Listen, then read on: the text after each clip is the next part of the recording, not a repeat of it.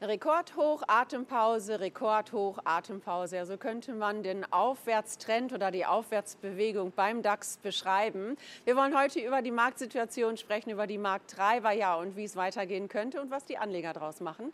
Bei mir ist Dirk Hess von der Citigroup, Daniel Saurens von Feingold Research. Herr Hess, wie schätzen Sie im Moment die Marktlage ein? Es ist extrem gut momentan, positives Momentum, All-Time High wieder ein leichter Rückgang, aber man sieht, dass einfach der Markt wird angetrieben. Man, man sucht Investitionsmöglichkeiten. Ähm, es kommen zwar ein paar Störfeuer von rechts und links, aber das ist alles nichts Neues. Von daher, man fokussiert sich ein bisschen auch auf die Unternehmenszahlen. Die sind gemischt. Von daher, wenn man das Gesamtkonstrukt sich anschaut, ein schönes positives Momentum und wir schauen aufs Jahresende, das ist meistens dann eigentlich eine, eine gute Zeit für Investoren. Herr Hess sagte es, die Markttreiber, Herr Saurens, wer sind die denn? Ist es vielleicht die Berichtssaison tatsächlich? In den USA ist sie jetzt abgeschlossen. Wir sind noch mittendrin. Gehört äh, diese Saison mit zu den Treibern? Es ist vielleicht auch der Weihnachtsmann, der der Treiber ist, denn nach meiner... Der frühe Weihnachtsmann. Der sehr frühe Weihnachtsmann, was an der Börse aber nicht untypisch ist. Aus unserer Sicht sind wir schon gut fortgeschritten in der Weihnachtsrallye. Und äh, wenn man mal in die letzten Jahre zurückguckt, ist das saisonal nicht überraschend. Ähm, die Märkte steigen häufig aus einer ängstlichen Situation im Oktober raus.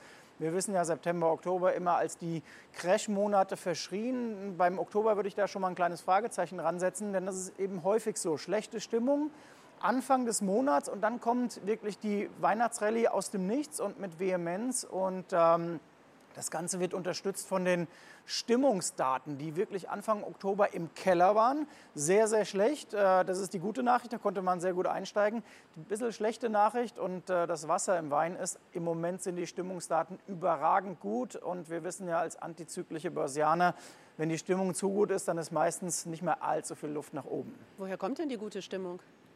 Ja, die gute Stimmung kommt daher, dass man gemerkt hat, okay, die Bären geben auf. Äh, zu sehen vor einigen Wochen, der DAX war ja mal unter der 15.000er Marke und ähm, da gab es ja auch genug negative News. Also wir hatten ja mal äh, Immobilienkonzerne in China, die umgefallen sind und wir hatten Zinssorgen und äh, die Quartalsaison war jetzt okay, aber auch nicht überragend und die Fed will da auch ein bisschen was machen, aber das hat alles die Märkte nicht äh, nachhaltig zum Einsturz gebracht. Und dann hat eben der Börsianer gesagt, ja Moment, also wenn all diese Effekte nicht dafür sorgen, dass wir den Markt mal noch ein bisschen runterdrücken können, dann geben die bärischen Anleger auf und das hat dann den Markt nach oben äh, geschoben. Von wirklich sehr, sehr schlechter Stimmung zu jetzt sehr, sehr guter Stimmung. Eine Vehemenz, wie wir sie einmal im Jahr normalerweise sehen, dass wir diesen, äh, diesen Move so deutlich haben, von sehr schlecht zu sehr gut. Wie sieht es denn mit den Lieferengpässen aus und den Materialschwierigkeiten? Können wir damit vielleicht diese gute Stimmung kaputt reden? Sind das Störfeuer? Das sind Störfeuer, die wir momentan in den Quartalszahlen und den Ausblick der einzelnen Unternehmen hören. Ähm, ist auf der einen Seite ein Preistreiber, ist ein Preistreiber für Inflation. Äh, ist auch vollkommen klar, dass die Unternehmen, die liefern können, auch die Möglichkeit haben, beispielsweise ihre Endprodukte teurer an den Mann zu bringen. Auf der anderen Seite vollkommen richtig. Ähm, man muss auf die jeweilige Situation der Einzelunternehmen eingehen. Es gab einen großen Sportartikelhersteller, der aufgrund der Lieferengpässe zum Beispiel ein deutlich schlechteres Quartalsergebnis vorgelegt hat. Das heißt, das muss man jetzt individuell auf jede Unternehmung vom Prinzip ein bisschen um äh, lenken und sehen, wie wirkt es da aus und äh, wie wird dann dementsprechend der einzelne Aktienkurs sein. Das heißt, man muss jetzt schon so ein bisschen vielleicht auch ähm, Stockpicking machen, zu sehen, welche Aktie äh, profitierten von der aktuellen Situation ähm, und dann vielleicht den einen oder anderen Wert meiden oder halt auch auf Short gehen, beziehungsweise halt dann in der breiten Index nehmen, wo es sich ein bisschen ausgleicht. Sie sind äh, sehr gut eingestellt, sehr positiv eingestellt, zumindest Richtung Weihnachtsrallye, aber haben auch direkt wieder hinterhergeschoben, na, wenn die Stimmung zu gut ist, dann ist das auch kein gutes Zeichen. Ja, wo, wo stehen wir denn dann jetzt? ich will die gute Stimmung auch gar nicht kaputt reden. Und schade. es gibt. Ja, schade. so macht er das ja. So ein bisschen. Scha schade ein bisschen, aber äh, ich möchte nur daran appellieren, dass man die Vernunft behält in diesem Markt. Ich meine, wenn man mal guckt, der DAX bewegt sich auch wirklich volatilitätsarm Richtung äh, neue Rekordstände. Aber unter der Oberfläche passiert da schon einiges, was uns ein bisschen nachdenklich stimmen sollte. die Kursexzesse bei Tesla. Dann haben wir Einzelaktien wie eine Nvidia, die wirklich jetzt äh, in Fahnenstange übergeht. Und jetzt kann man sagen, das ist berechtigt, weil bei Nvidia zum Beispiel läuft es ausgesprochen gut. Aber wir führen bei Feingold Research unsere Depots auch dynamisch. Das heißt, dass wir sagen, es gibt immer frei nach Warren Buffett, den Wert und den Preis einer Sache. So, und im Moment ist einfach der Preis für gerade die Hype-Aktien, Nvidia oder auch Infineon in Deutschland, sehr, sehr hoch. Und dann schadet es nichts, wenn man sagt, ich bin da investiert, ob mit Derivaten oder zum Beispiel auch gehebelt, vielleicht mit einem Zweier- oder Dreier-Hebel, dass ich sage, ich muss ja nicht komplett aussteigen, aber mal die Hälfte rausnehmen, mal durchatmen lassen und die Gier ein bisschen zurücknehmen. Das kann nicht schaden. Oder ein Trading-Stop was ja auch oftmals, wie, wie oft haben wir schon gedacht, bei vielen Werten, gerade so Tesla ist ein gutes Beispiel, glaube ich, das ist doch jetzt schon erreicht, das ist doch jetzt schon erreicht, das kann doch nicht mehr weitergehen. Ähm, die Marktkapitalisierung von Tesla gegenüber den anderen herkömmlichen Automobilherstellern. Und trotzdem ging mit kleinen Korrekturphasen die Party immer weiter. Von daher ist so ein Trading Stop, habe ich schon oft gemerkt, vielleicht dann doch ein sehr, sehr gutes Mittel da reinzugehen, zu sagen, ähm, ich ziehe einfach meinen Stopkurs den steigenden Kursen hinterher und wenn es dann wirklich korrigiert, gehe ich raus. Ähm, das heißt, es ist die andere Alternative, zu sagen, ich nehme einen Teil meiner Position einfach mit äh, und das setze ich in meine Kasse, den Rest lasse ich weiterlaufen, vielleicht nur die Gewinne, die ich bis dahin äh, habe oder ich mache einen Trading Stop und lasse meine Gesamtposition weiterlaufen. Sind denn die Trader im Moment sehr, sehr gierig, wenn wir dabei bleiben und wo sind sie gierig? es gibt immer gierige und es gibt rationale Investoren, sage ich mal. Ähm, wenn die, diese Schwankungen, die wir haben, gerade so in den US-Werten, gerade auch äh, äh, bei, bei, bei vielen Titeln, die sehr volatil sind, da sind wir schon ein bisschen gierig, äh, gierige äh, Investoren, die schnell diesen, den, den, schnellen Dollar machen wollen, den schnellen Euro, indem sie wirklich kurzfristig rein und rausgehen. Aber das ist in der Volatilität der Einzelaktie geschuldet. Hier suchen nun mal die Trader ihre Chancen. Aber wir haben auch ganz, ganz viele Investoren, die wirklich diese, diese Welle, die wir haben, dieses Momentum schon seit, seit langer Zeit ähm, äh, reiten, sage ich mal.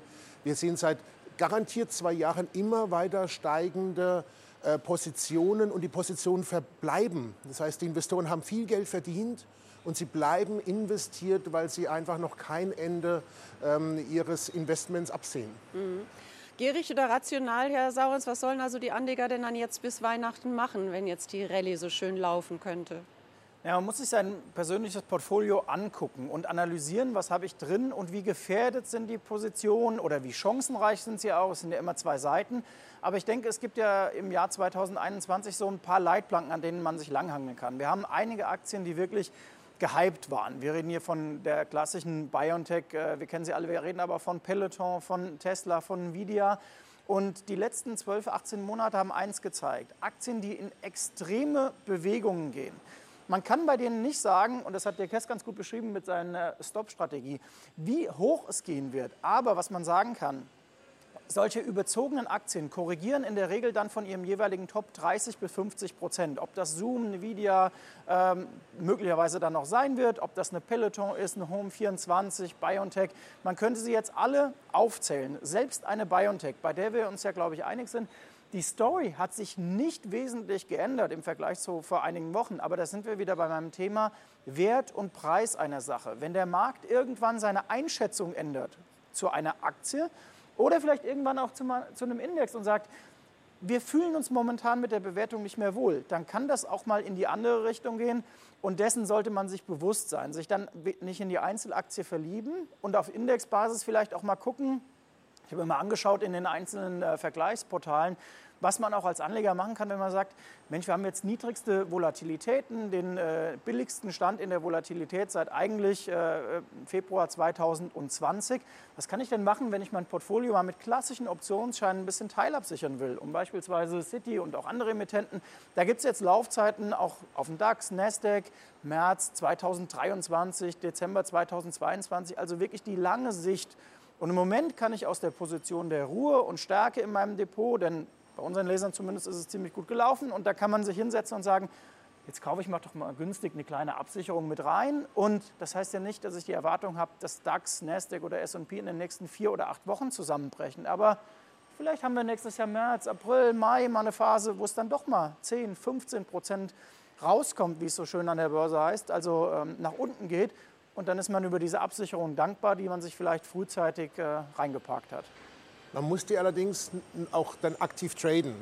Also wenn ich mich heute absichere, muss ich dann schon in dem Moment, in dem der Versicherungsfall eintritt und dann die Märkte dementsprechend oder der Markt, auf den ich meine Absicherung gekauft habe, äh, dann auch abgibt, äh, muss ich merken, jetzt ist aber auch wieder gut, jetzt ist der Boden erreicht und muss meine Absicherungsposition verkaufen und macht natürlich dann nur Sinn, wenn man dann dieses Geld nimmt und wieder investiert. Das heißt auch wieder den, den Weg nach oben, der vielleicht dann länger dauert, auch dementsprechend äh, wieder dabei ist. Das heißt, ich schlafe viel besser, ich habe meine Versicherung, aber ich muss mit der Versicherung aktiv umgehen. Also dann einfach sagen, ja, jetzt ist mal ein bisschen gefallen und jetzt warte ich mal, das wäre falsch. Man muss ganz klar dann auch sich überlegen, war es das oder geht es nach unten weiter und ich behalte meine Absicherungsposition vorübergehend, bis dann wirklich ein Ende erreicht ist, der Korrektur. Genau, ich kann das vielleicht mal am konkreten Beispiel festmachen bei uns. Äh, als der DAX eben Anfang Oktober so in der Bredouille war und unter der 15.000, da hatte man das persönliche Gefühl, es könnte eigentlich noch tiefer gehen. Wenn man aber dann auf die Volatilität geschaut hat oder auf den Fear and Greed Index in den USA, dann gab es da zwei neutrale äh, Instanzen, will ich mal sagen, die sagten, nee, wir sind eigentlich schon wieder ziemlich überverkauft. Und deswegen hatten wir uns damals entschieden, unsere Absicherung größtenteils abzubauen, wie Dirk das auch äh, gerade zugeraten hat, und haben dann gesagt, es gibt aber keine Garantie, dass es wieder hochgeht. Man ist ja kein Hellseher und wer das an der Börse behauptet, der lügt auch. Also man handelt immer aus Chance- und Risikosicht. Und dann war unsere Strategie eben zu sagen, nimm doch die Absicherung erstmal raus und einen Teil investiert man wieder und beim Rest wartet man mit Cash. Es hätte ja auch noch weiter runtergehen können. 14,4, 14,6, 14.000. Das kann man eben aus der Situation immer nur entscheiden rückblickend zu sagen, ja, ich hätte dann mich voll investieren müssen oder voll investiert sein müssen, das ist natürlich ein bisschen Wohlfall, weil das äh, können wir alle nicht sagen. Wie gesagt, nochmal, man darf Börse nicht ähm, zu viel erwarten in Sachen Blick nach vorne und hell sehen, sondern immer Chancen und Risiken gewichten. Immer gucken, was bekomme ich für mein Geld, was bekomme ich auch bei der einzelnen Investition und dann kann man das Portfolio ganz geschickt führen. Und man sollte sich auch nicht von Gefühlen leiten lassen. Das äh, wissen wir hier auch immer. Wenn Sie gerade sagen, no, ich habe das Gefühl, das kann vielleicht noch weiter runtergehen, dann doch immer noch schauen, wo sind die Fakten, wo sind die Indikatoren, Impulse, die mir etwas anderes äh, genau. erklären. Dafür gibt es wunderbare Leitplanken wie die Volatilität, wie die Stimmung von Börsendiensten zum Beispiel. Auch in den USA wird sowas gemessen, wie die Stimmung von äh, äh, aktiven Fondsmanagern, wie stark ist das Put-Call-Ratio. Also man hat da einen bunten Strauß, den wir uns jeden Tag angucken. Und wenn sich da signifikante Veränderungen ergeben, dann kann man das nutzen und das hilft einem auch wirklich, sich neben die eigene Psyche zu stellen, so kann man sagen. Denn in der Regel ist es ja an der Börse so, wenn es kräftig nach unten geht, da kommen die ganzen Einflüsterer, die sagen, Mensch, jetzt geht es richtig nach unten. Beispiel März 2020, der wollte bei 9.000 den DAX kein Mensch haben. Und dann, wenn er bei 16.000 ist, dann will ihn im Zweifelsfall jeder haben. Also so tickt eben die Masse dann oft. Ja. Aber es sind immer nur Signale, auf die man Acht geben muss, also die man dann mit zu Rate zieht um seine, um seine Meinung auf die, zu prüfen, weil oftmals sind es auch irreführend. Also es gibt schon manchmal den einen oder anderen, wenn man es im Einzel singulär betrachtet, ein oder anderes Signal, das wirklich komplett in die, in die Irre leitet. Die, die, die Zusammenfassung, wie es Feingold Research beispielsweise macht ähm, und auch diese Bänder zu handeln, das ist, dann, äh, das ist dann natürlich das, was die Erfahrung ausmacht, auch von jemandem, der, der sich damit äh, jeden Tag beschäftigt. Mhm. Wir haben jetzt gerade über die Volatilität gesprochen in Bezug auf Optionsscheinen. Äh, da spielt ja die Volatilität eine große Rolle und wir haben auch häufig hier schon die Vor- und Nachteile von Optionsscheinen besprochen. Noch mal ganz kurz, Herr Hess, es gibt ja noch andere Strategien, wie man sich auch bis Weihnachten noch aufstellen kann. Es gibt Discounter, es gibt Bonuszertifikate und so weiter. Inwieweit spielt da die Volatilität auch eine Rolle? Müssen da Anleger immer nachschauen? Gerade bei den Investmentprodukten, die Sie genannt haben, Discount und, und Bonuszertifikat, ist es wiederum leider Gottes nicht so schön mit einer niedrigen Volatilität. Zumindest mal, wir haben die niedrige Volatilität ja im Index. Also Einzelwerte stehen da ganz anders da teilweise. Das heißt, eine niedrige Volatilität führt leider Gottes auch zu niedrigen Discounts, zu niedrigen Rabatten am Ende des Tages. Von daher sind die ähm, sind die nicht ganz so attraktiv, wie sie wären, wenn man einen sehr hohen, äh, hochvolatilen Markt hätten. Das ist leider so. Trotzdem ist es äh, durchaus interessant für den einen oder anderen Investoren, wenn er sagt, ich kaufe mir anstatt den, den Index ähm, auf den DAX, kaufe ich mir einen DAX-Discount, bin nach oben hin begrenzt habe dafür einen kleinen Abschlag, wenn ich kaufe im Vergleich zum Index selbst. Und diesen, diesen Discount nehme ich ein, wenn der DAX sich nicht verändert, wenigstens. Ähm, und wenn es nach oben geht bis zum Cap, kann ich auch dran verdienen, zumindest mal bis zu meiner ähm, Höchstbegrenzung. Das macht auch immer dann Sinn, wenn ich ein klares Kursziel habe. Wenn ich sage, der DAX geht bis 16.250 bis Jahresende, dann kann ich nämlich da schon ein bisschen optimieren auf meinem, äh, meine Investment. Ich sage, ich kaufe mir ein Discount-Zertifikat bis Jahresende mit Cap 16.250. Das heißt, hier habe ich dann schon meine Rendite ein wenig erhöht, gemessen daran, wenn ich ein normales Indexzertifikat kaufen würde. Also das ist ganz nett. Ähm, das ist eine Möglichkeit zum Beispiel. Genau, man kann das auch mal auf die Einzeltitel äh, runterbrechen. Ähm, in der Tat, auf Indexbasis haben wir äh, Tiefstvolatilitäten, wenn man so will. Aber in der letzten Woche haben wir uns mal angeguckt, wie sieht es eigentlich bei der Tesla aus? Und bei der Tesla ist die Volatilität derart hoch, dass man da auf Discount-Zertifikate, auf Bonusse mit sehr, sehr tiefer Barriere, auch ohne Aufgeld, ähm, Renditen bekommt, Seitwärtsrenditen wohlgemerkt, wie ich sie so in den letzten drei, vier Jahren eigentlich noch nie gesehen habe. Ähm, dann gibt es Titel wie Plug Power oder Vata ähm, oder eine Nell aus ähm, mal den äh, Nebenwertenbereichen, wo es auch sehr, sehr attraktive Konditionen gibt. Und ähm, da muss man eben auf den Einzelfall gucken. Oder gerade in der letzten Woche auch mit dem Kurssturz bei einer PayPal, ein großes äh, US-Unternehmen, äh, das eigentlich eher wie an der Schnur gezogen gestiegen war über Jahre. Das hat dann mal einen richtigen Kursrutsch, dann schiebt die Volatilität nach oben und dann bekommt man da auch bei Seitwärtspapieren sehr spannende Konditionen und das äh, eignet sich dann auch für konservativere Anleger. Aber nicht schlagen. Ähm, es gibt schon einen Grund, warum es bei dem einen oder anderen wie Nell oder bei Vata so hohe Discounts gibt. Das hat schon mit der gestiegenen Risikoprämie zu tun. Das ist ja, das, das, das ist ja ganz klar, in dem Moment, wenn die Volatilität, die erwartete, also von der Aktie selbst oder die erwartete Schwankungsbreite hochgeht, dann erwartet auch der Markt mit deutlichen Kursschwankungen. Und äh, gerade genannte Papiere, die haben ja auch, sind ja auch teilweise ordentlich zurückgegangen. Ähm, von daher muss man schon wissen, man kriegt diesen hohen Discount auch nur aufgrund des gestiegenen Risikos. Ob das gerechtfertigt ist, ist eine andere Geschichte. Das zeigt uns erst die Zukunft. Und äh, äh wie äh, Daniel Sauren sagt, da ist es schon entscheidend, wo setze ich meine Basis. Also äh, schon ganz weit weg. Ähm, also man muss da schon diesen noch weitere Kursabschläge vielleicht mit in Betracht ziehen. Ähm, lieber ein bisschen weniger Rendite, dafür mehr Sicherheit. Also eine hohe Seitwärtsrendite steckt im Geschenkesack des Weihnachtsmanns. Äh, was würden Sie da noch mit reinpacken? Welche Geschenke könnt ihr noch mit sich bringen? Jetzt so in den nächsten Wochen bis Weihnachten? Ja, ich weiß nicht, ob noch so viele Geschenke drin sind. Also mal gucken, wir hatten immer gesagt, die äh, Part 1 äh, der Weihnachtsrallye war so 14,8 bis 15,6. Dann haben wir auch eine kleine Pause gesehen. So, wenn man jetzt da noch mal 800 Punkte hinzurechnet, dann wäre so maximal 16,4 das äh, Level, wo man noch hingehen könnte. Aber auf der anderen Seite, naja, 16,1 hat der Markt schon gesehen. Das sind dann noch zwei Prozentchen, ähm, nicht mehr die Welt.